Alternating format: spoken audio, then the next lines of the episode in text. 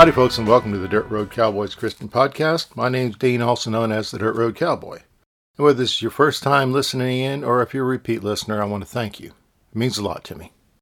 Today, we're going to talk about the question Who is my neighbor? Now, Jesus was asked this question in the Bible, so let's kind of recap. In the scriptures, we read about a man who asked Jesus what the greatest commandment is. Jesus said to love God with all your heart, mind, soul, and strength. And the second is like it, to love your neighbor as yourself. Then the man said, Well, who is my neighbor? Trying to trap Jesus or whatever, but it's an interesting question, so let's go with it. Then Jesus gave the parable of the Good Samaritan. Now, if you're not familiar with it, you should read your Bible because it's in there. And most everyone in the world knows the parable of the Good Samaritan.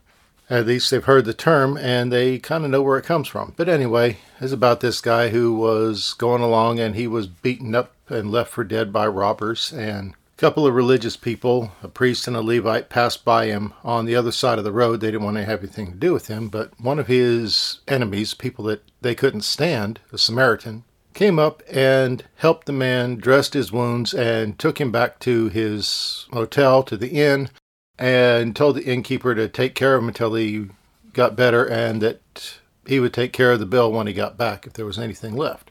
So then Jesus asked the man, which of these people was the neighbor to the man who had gotten beaten up? And the man said to Jesus, Well, obviously the one who did good to him. Jesus commended him on his answer and told him to do the same thing. Jesus did not say, Wrong, that was a trick question because all men are your neighbors. He didn't say that they were all neighbors. He didn't say that the religious hypocrites that didn't have anything to do with him was a neighbor to the man. He didn't preach about the universalism of the brotherhood of man and the fatherhood of God. No, none of that stuff is biblical. Jesus did not say that all men are brothers with one father. Jesus was not a preacher of universalism. Not everyone is a child of God. Jesus said that some were children of the devil. The devil has his children. I've met some of them. There is no hope for most of them. In the parable of the farmer that sowed seed, and the enemy came in while the farmer was sleeping and sowed evil seed. He sowed in weeds and thorns and stuff. And as the plant started growing up, the servant came to the farmer and said, Well, didn't you sow good seed? And the farmer said, Yes.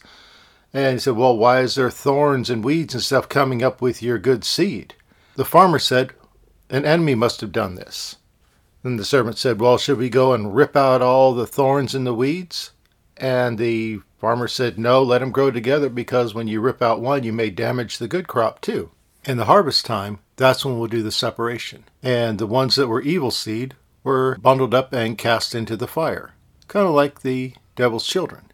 Well, that's a parable showing that some people are not going to make it into heaven.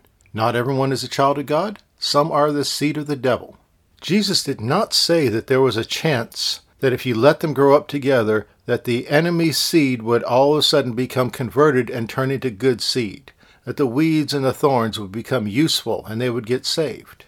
They were not going to become something good. They were what they were.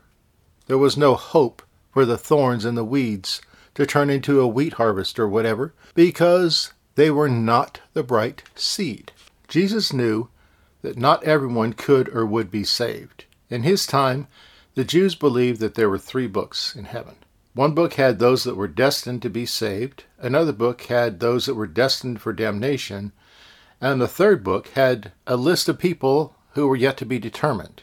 And it's kind of weird because our religion doesn't teach us these kind of things these days, but that's what the Jews believed in Jesus' day.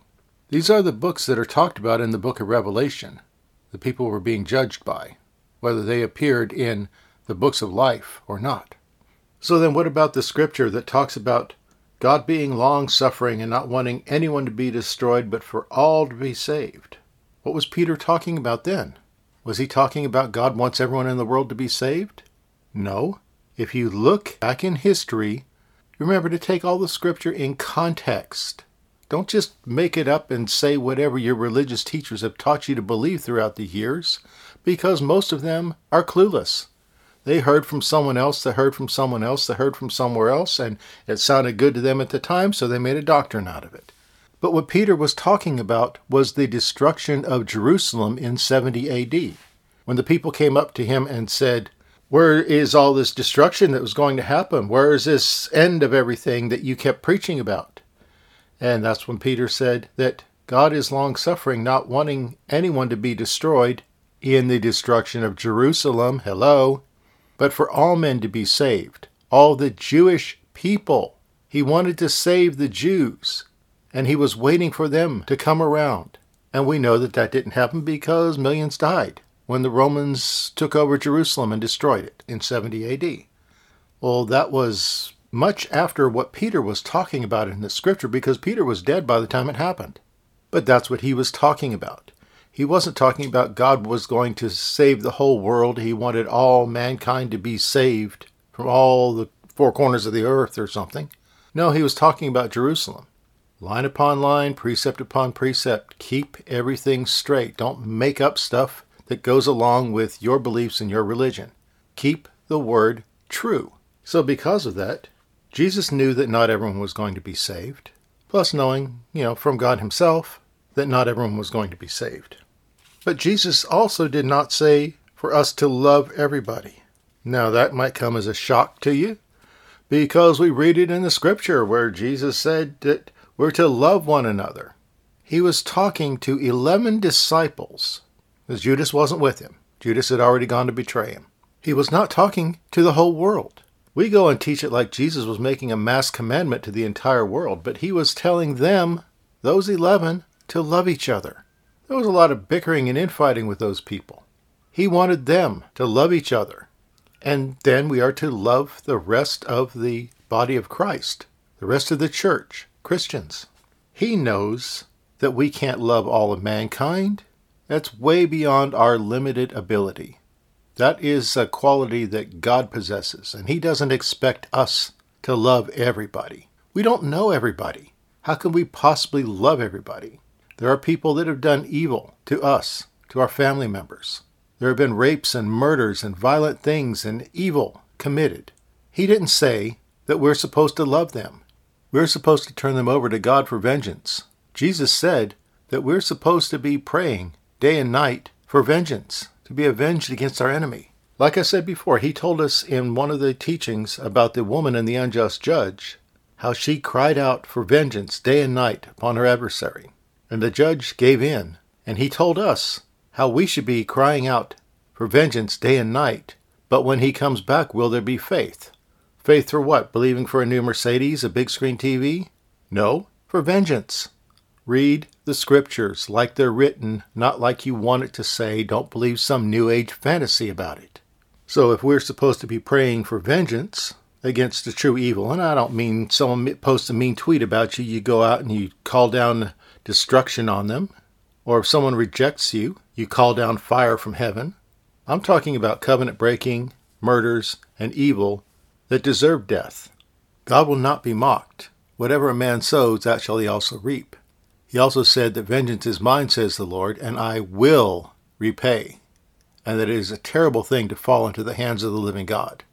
Well, that doesn't sound like some new agey forgive them all and let them all go free kind of a thing. That'd be like just opening up all the prison doors and saying, ah, I forgive you all, I pardon everybody. Well, that's completely wrong. And even though it has been going on in this day and age, it is insane and it is not godly. But anyway, it's hard enough to love people that are close to you, like your neighbors, your family members, or church members, if you're part of a church group, that is. So, what are we supposed to do then? Well, we can start off by showing love to those close to us church, family, friends, and coworkers.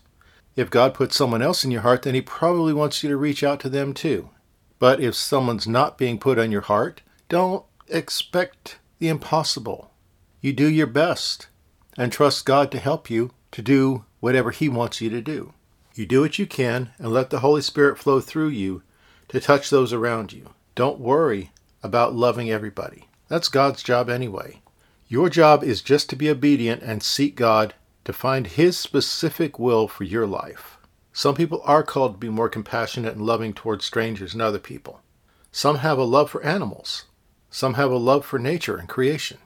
All of creation is crying out for the manifestation of the sons of God, or the children of God, to set it free from sin and death. You need to do your part to restore the earth and make it like heaven so that Jesus can return. He's waiting for us to put that last enemy under his feet, and that last enemy is death. We have a calling to stop death in all of the ways that it is destroying creation. We have the power to do it if we're filled with the Holy Spirit. The Holy Spirit created it all to begin with, so He can enable you to recreate things as they were originally intended. And that's what it's all about. That's the reason Jesus said to make disciples, not just converts. We all have a part to play in making heaven on earth, and we must train others to do their part too. So, first we have to learn, then we have to train others. It's not time to be sitting around, going to church once a week, and expecting that that's going to fulfill your religious obligation. If you really love Jesus, you'll want him to come back. And it's in our power to make the way for him to come back. Let's do it. Let's bring him back to those that he loves. He's waiting. I've seen him. He is really, really wanting to come back. And we're stopping it. We're holding him back. Let's want to be reunited with him. Don't expect him to be doing the whole thing. It's up to us.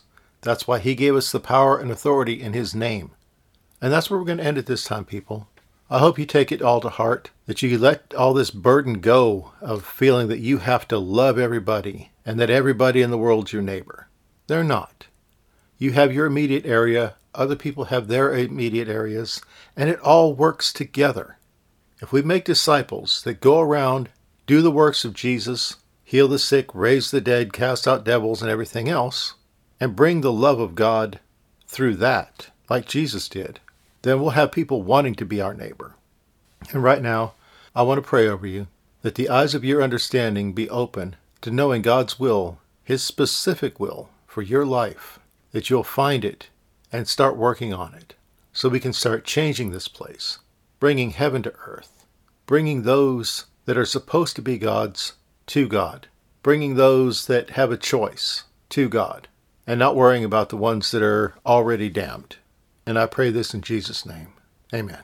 I'll be back again in a couple weeks, folks.